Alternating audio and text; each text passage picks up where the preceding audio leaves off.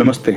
अगर आप ये वीडियो देख रहे हैं तो आपने वेदों के बारे में ज़रूर से सुना ही होगा, और आप में से कुछ लोगों ने वेदों के कुछ मंत्र भी सुने होंगे, जैसे गायत्री मंत्र। परंतु आपने कभी ये विचार किया कि ये मंत्र हम तक कैसे पहुँचे? मतलब मानव जाति को ये मंत्र कैसे प्राप्त हुए? हमारे ऋषियों को ये कैसे मिले? वेदों की कहानी जितनी रहस्यमय है, उतनी इंटरेस्टिंग भी है। वेदों को क्यों अपौरुष कहते हैं? और वेदों का सब्जेक्ट मैटर क्या है? मॉडर्न साइंस और वेदों में क्या समानता है? अनेक ऐसे प्रश्न आपके मन में होंगे। तो चलिए आज इनके उत्तर जानें। मेरा नाम लव शर्मा है। आज का वीडियो लंबा होगा बट इंटरेस्टिंग रखने का प्रयत्न ज़रूर करूँगा। इसे अंत तक ज़रूर देखिए।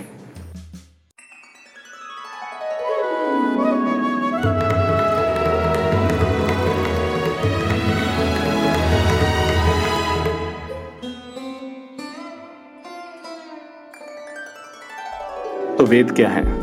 सनातन धर्म, जो आजकल हिंदुइज्म के नाम से जाना जाता है, सनातन धर्म का प्रमुख ग्रंथ वेद है। वेद शब्द संस्कृत भाषा में विद ज्ञानी, धातु से बना है। इस तरह वेद का शाब्दिक अर्थ ज्ञान है। इसी धातु से विदित, जाना हुआ, विद्या, ज्ञान, विद्वान, ज्ञानी जैसे शब्द आए हैं। वेद, वैदिक संस्कृत में बोली या लिखी गई है। वैदिक संस्कृत आज के संस्कृत से थोड़ी अलग है। वैदिक संस्कृत में आप स्वर का भेद देखोगे और मॉडर्न या क्लासिक संस्कृत में ग्रामर बेटर है, जिसका श्रेय महर्षि पाणनी को जाता है। इसके बारे में और भी पढ़ने के लिए धर्म विकी का ये लेख पढ़िए। आज चतुर्वेद के रूप में ज्ञात इस ग्रंथों का विवरण इस प्रकार है। ऋग्वेद, सबसे प्राचीन, जिसमें मंत्रों की संख्या दस हज़ार छह सौ सत्ताईस है, जिसमें विभिन्न देवताओं का वर्णन है। यजुर्वेद, जिसमें कार्य क्रिया व यज्ञ समर्पण की प्रक्रिया के लिए 1975 गद्यात्मक मंत्र हैं। सामवेद इस वेद का प्रमुख विषय उपासना है। संगीत में गाने के लिए 1875 संगीत में मंत्र हैं।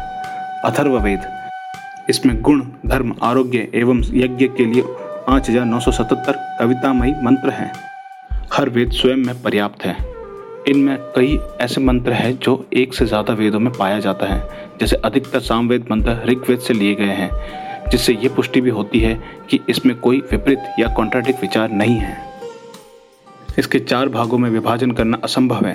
तैतरीय ब्राह्मण तीन, दस, ग्यारह, चार में कहा है अनंता वही वेदा। अर्थात वेद अनंत है या असीमित है। इस मंत्र में ऋषि भारद्वाज और इंद्रदेव के बीच की वेदों का ज्ञान को लेकर चर्चा है, जहाँ इंद्रदेव भारद्वाज को कहते हैं कि वेद अनंत है, उन पर कोई भी प्रभुत्व नहीं प्राप्त कर सकता। ये मंत्रों की संख्या तो वह है जो हमें उपलब्ध है। ऐसे ही अनेक मंत्र है जो हमें उपलब्ध नहीं है। अब प्रश्न ये उठता है कि ऐसा क्या है इस वेद में जो लोग इतना मानते हैं? और क्यों इसे शब्द प्रमाण भी कहते हैं? शब्द प्रमाण जानने से पहले देखना होगा कि प्रमाण क्या होते हैं और ये कितने प्रकार के होते हैं।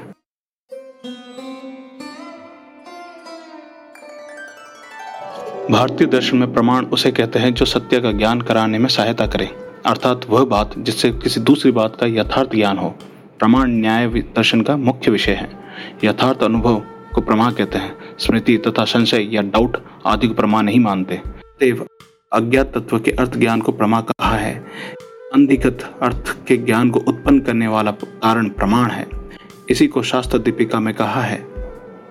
कारण दोष बाधक ज्ञान रहितम अग्रहित ग्राही ज्ञानम प्रमाणम।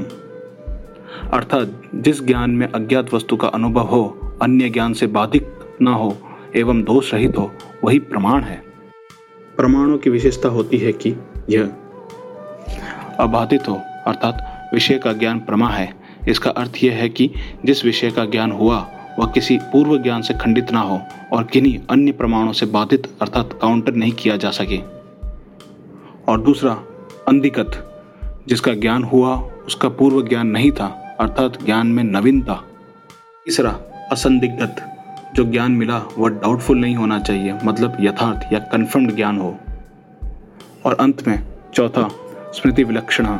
जो ज्ञान स्मृति से न उत्पन्न हुआ हो, स्मृति कभी कभी गलत ज्ञान भी दे सकता है मतलब फॉल्स मेमोरी दृश्यम, बॉलीवुड की एक फ़ेमस मूवी है, जिसमें फॉल्स मेमोरी का कैसे दुरुपयोग किया गया है। झूठ बोलकर, आसानी से दृश्य मूवी में बताया गया है। और यूट्यूब का ये वीडियो जिसमें फॉल्स मेमोरी पर एक्सपेरिमेंट और डिटेल चर्चा हुई है। और इसीलिए जो ज्ञान स्मृति से हो, वह यथार्थ होना ज़रूरी नहीं। अब इन्हीं विशेषताओं से हम प्रमाणों के प्रकार जानेंगे। वैसे तो अनेक प्रकार के प्रमाण होते हैं। इस संदर्भ में हम केवल तीन प्रमाणों के बारे में बात करेंगे। और इन प्रमाणों को डिटेल में समझने के लिए ऋषि गौतम के न्याय सूत्र ज़रूर पढ़ें, या हम इन डिटेल्स की चर्चा किसी और वीडियो में करेंगे। पहला प्रमाण, प्रत्यक्ष। हमारे पाँच सेंसेस या इंद्रियों। से जो भी ज्ञान उत्पन्न होता है, उसे प्रत्यक्ष प्रमाण कहते हैं। कोर्ट में भी आई विटनेस की महत्ता बहुत होती है, क्योंकि उसने घटना घटते हुए देखा है। दूसरा, अनुमान। प्रत्यक्ष को लेकर जो ज्ञान तथा ज्ञान के कारण का पता चले, उसे अनुमान कहते हैं। जैसे हमने बराबर देखा है कि जहाँ धुआँ रहता है, वहाँ आग रहती है। अनेक दर्शन इन्हीं दो प्रमाणों में अन्य प्रमाणों का समावेश मानते हैं। मतलब प्रत्यक्ष या अनुमान प्रमाण के रहते अन्य प्रमाण की ज़रूरत नहीं पड़ती। मॉडर्न साइंस भी सिर्फ़ इन्हीं दो प्रमाणों से अपनी सारी थ्योरीज की पुष्टि या वैलिडेट करते हैं। और अंत में तीसरा प्रमाण, शब्द प्रमाण। पुरुष द्वारा किए गए उपदेश को शब्द प्रमाण मानते हैं। आप पुरुष के बारे में मैंने इस वीडियो में डिटेल में समझाया है। न्याय सूत्र में कहा है, आप तो उपदेश शब्द। जैसे आपको कोई रेयर बीमारी है और ये जानकारी आपको केवल डॉक्टर ही दे सकता है, क्योंकि यह डॉक्टर की एक्सपर्टीज है। उसी तरह सनातन धर्म में जीवन के मूलभूत प्रश्नों के उत्तर अब पुरुष या ऋषियों द्वारा किए गए उपदेश होते हैं, और इन्हीं ऋषियों का स्रोत या सोर्स वेद होते हैं। इसलिए वेदों को शब्द प्रमाण भी कहते हैं। तो क्या है, विशेषता है शब्द प्रमाण अर्थात वेद और अन्य प्रमाणों में? क्या है वेद का सब्जेक्ट मैटर जो अन्य में नहीं है? वेदों में निम्नलिखित महत्वपूर्ण विशेषताएँ हैं। जो कई अन्य विशेषताओं से अलग है और कई विद्वानों द्वारा चर्चा की गई है। आस्तिकत्व ईश्वर सत्ता को मानता हो। अलौकिकत्व ईश्वरीय ज्ञान या ब्रह्म ज्ञान जिसका विषय हो। अपौरुषत्व जो मानव द्वारा ना जाना पाए। अनंतम अनंत हो, न आदि हो। सनातन सनातन हो। धर्म साधक धर्म बतलाता हो। सर्वज्ञान मूलकत्व और विद्याओं का स्रोत हो। आजकल बहुत लोग वेदों की तुलना मॉडर्न साइंस के साथ करते हैं। क्या तुलना सही है? तुलना तो उनके बीच होती है जिनका उद्देश्य है या सब्जेक्ट मैटर एक जैसा हो। आज का मॉडर्न साइंस बहुत एडवांस है। मानव या हमने इससे और इसमें बहुत उन्नति की है। सेलेशियल बॉडीज से लेकर क्वांटम मैकेनिक्स तक का ज्ञान आज हमारे पास है। पर क्या हम खुश हैं? सुखी है? और क्या इसका अंत है? इसमें तो ह्यूमन साइकोलॉजी भी इतनी विकसित नहीं है, क्योंकि इसके उत्तर किसी भी इंस्ट्रूमेंट या सर्वे से नहीं निकल पाता और यहीं तक मॉडर्न साइंस या ह्यूमन साइकोलॉजी की सीमा है। यह कभी भी आपको संतुष्ट या सुखी होना नहीं सिखा सकता।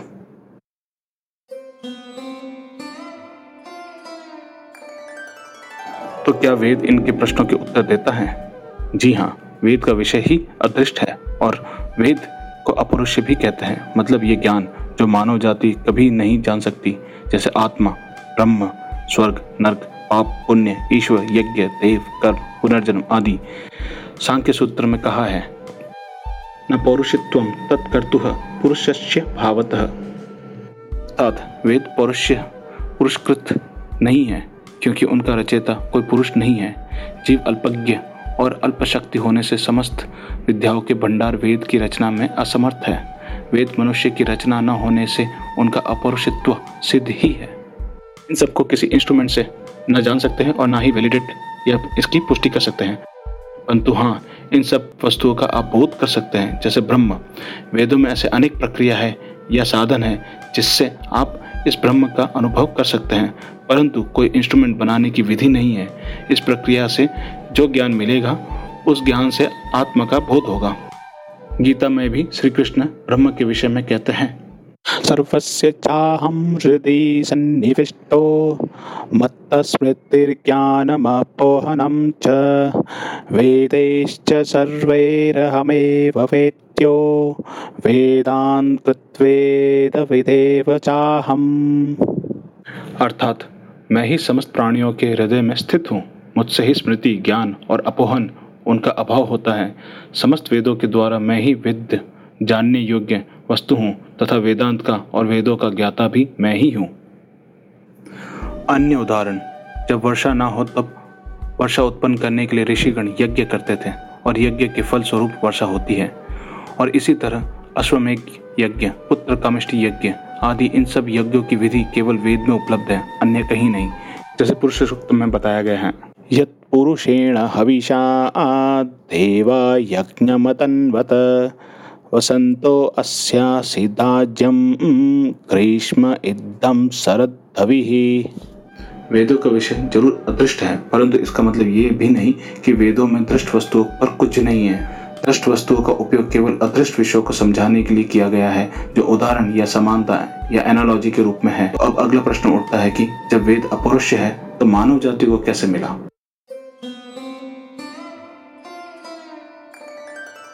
बृहद आरण्यक उपनिषद दो चार दस का उद्घोष है कि वेद ईश्वर की श्वास या सांस है। स यथाद्रक्ताग्नेर्भ्याहितात् पृथक् धूमा विनिश्चरन्तेवं वा अरिष्य महतो भूतस्य निश्वत्सितमेतद्ऋग्वेदो यजुर्वेद सामवेदो विद्या उपनिषद श्लोकसूत्राण्यानुव्याख्यानि व्याख्यानानस्य वेदानि जिस प्रकार जिसका ईंधन गीला है ऐसे आधान किए हुए अग्नि से पृथक धुआँ निकलता है। हे मैत्रिय, इस प्रकार ये जो ऋग्वेद, यजुर्वेद, सामवेद, अथर्ववेद, इतिहास, पुराण, विद्या, उपनिषद, श्लोक, सूत्र, मंत्र विवरण और अर्थवाद है, वे इस महत्भूत के ही निश्वास है। उपनिषद के ये श्लोक से ये समझना कठिन नहीं होगा कि ईश्वर और वेद मंत्र दोनों का अस्तित्व एक दूसरे से जुड़ा है और दोनों ही नित्य हैं, अर्थात ना इसका आदि है और ना अंत है, और इसी कारण से वेद अनादि भी है। ऋषियों को ये वेद मंत्र, गहन तपस या ध्यान द्वारा प्राप्त हुआ, और ध्यान में से किस प्रकार मिला? तो इसके लिए ऋग्वेद के दसवें मंडल में, इकहत्तरवें मंत्र में बताया है कि ऋषियों ने अपने ध्यान में सूक्ष्म ध्वनि सुनी, जिसे ईश्वर वाणी भी कहा जाता है। इसी ध्वनि को ऋषियों ने ध्यानपूर्वक सुना स्मरण किया और इसी मंत्र को फिर गुरु शिष्य परंपरा से औरों तक पहुँचाया। यज्ञेन वाच ऋषिषु प्रविष्टाम्। तामाभृत्याव्यातधुपुरुत्रां तां सप्तरेभाभिसं नवन्ते वाणी के अर्थ को जानने वाले विद्वान लोगों ने वाणी के मार्ग को अर्थात पदों के प्रयोग द्वारा अभिव्यंजनीय अभिप्राय को यज्ञ से प्राप्त किया। अति इंद्रिय पदार्थों को, विषयों को समझाने वाले तत्वदर्शी ऋषियों में प्रविष्ट हुई, अर्थात उनकी अंत चेतना से उत्पन्न हुई उस वाणी को उन्होंने प्राप्त किया। ऋषियों से वाणी का ज्ञान प्राप्त करने के पश्चात उन विद्वानों ने उस वाणी को, अर्थात वाणी के ज्ञान को, ऋषियों से लेकर उनके देशों तक पहुँचाया। अर्थात उन्होंने सभी लोगों को वाणी का प्रयोग सिखाया। उस वाणी को गायत्री आदि सात छंद शब्द अर्थात दान करते हुए चारों ओर सब स्थानों पर के रूप में सम्यक रूप से प्रसारित करते हैं। और कितने मंत्र दृष्टा हुए प्राचीन काल में। सटीक आंकड़ा निकालना तो मुश्किल होगा, परंतु आज के जाने माने विद्वान और शोधकार डॉक्टर रंगास्वामी एल कश्यप, जिन्होंने अपनी शिक्षा हार्वर्ड से ली है, उन्होंने अपने शोध में 400 से अधिक मंत्र दृष्टा या ऋषिगण थे, जिनमें तीस ऋषिकाएँ भी थी। आप इनके द हिंदू में छपे इस लेख को ज़रूर पढ़ें। इसमें इन्होंने कई इंटरेस्टिंग बातें और भी कही हैं।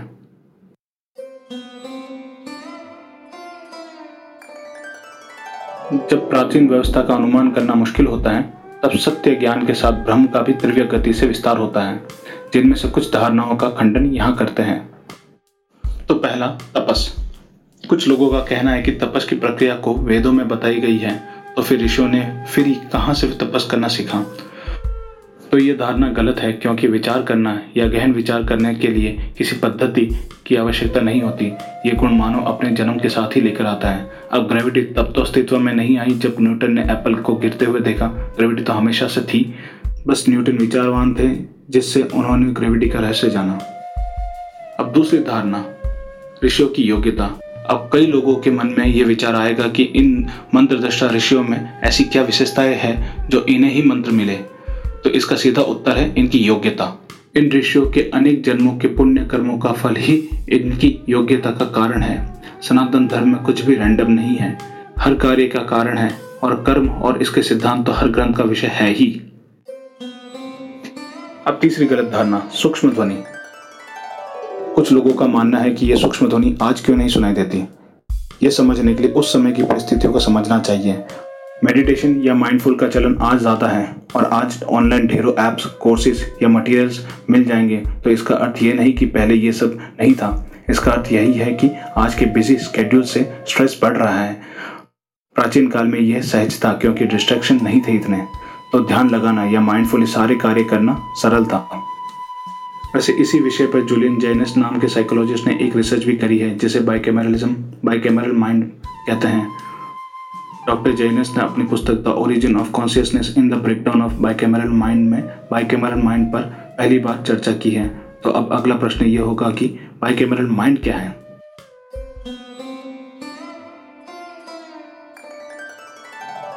बाइकेमरलिज्म का अर्थ, दो कक्षों में विभाजित होने की स्थिति। साइकोलॉजी में एक हाइपोथेसिस या परिकल्पना है जो तर्क देती है कि मानव मन कभी किसी काल में उस स्थिति में संचालित होता है, जिसमें संज्ञात्मक कार्यों को मस्तिष्क के एक हिस्से के बीच विभाजित किया गया, जो आदेश या उपदेश करता है, और दूसरा भाग, जो एक उस आदेश को सुनता और उसका पालन करता। जैसे कि कहा डॉक्टर जूलियन जैनिस ने बाइकेमरल माइंड की पहली चर्चा अपनी पुस्तक में की है। वहाँ उन्होंने ये दावा किया कि मेडिटेरियन ब्रॉन्ज एंज के अंत में, करीब तीन हज़ार वर्ष पूर्व एक बाइकेमरलिज्म या डुअल मानसिकता मानव मन की सामान्य और सर्वव्यापी स्थिति थी।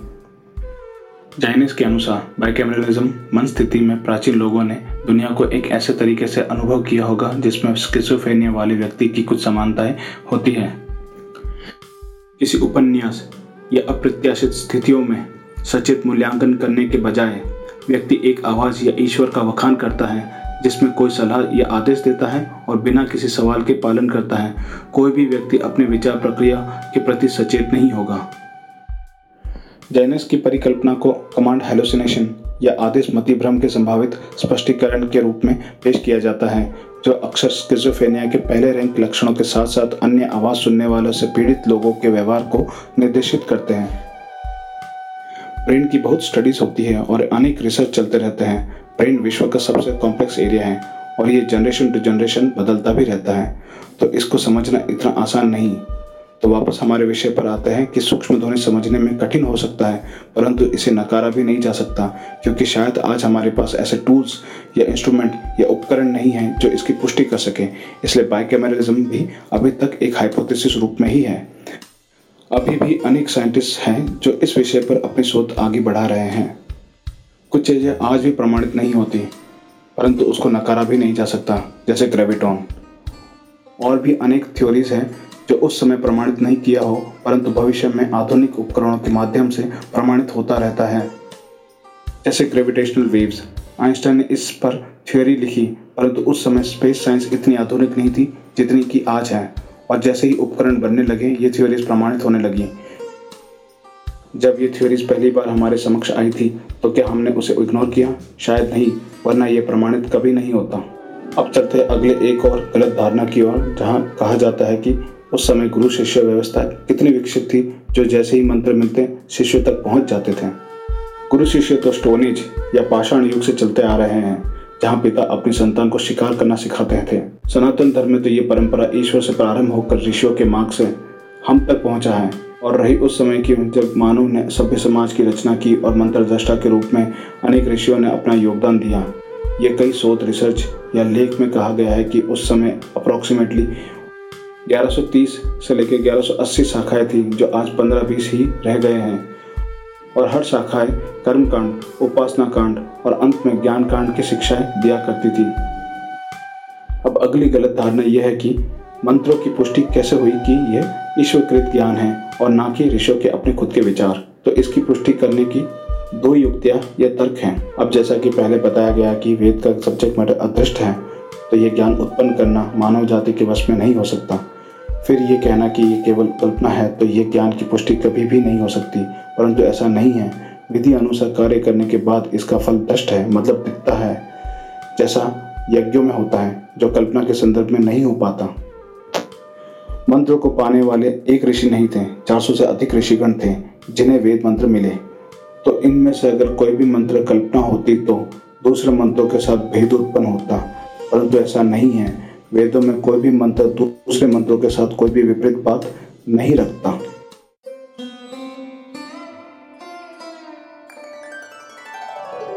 आज के वीडियो को यहीं समाप्त करते हैं। अगले वीडियो में जानेंगे इसके आगे की कहानी कि कैसे ये सारे वेद मंत्र एकत्रित हुए और कैसे उसे पीढ़ी दर पीढ़ी आगे बढ़ाया।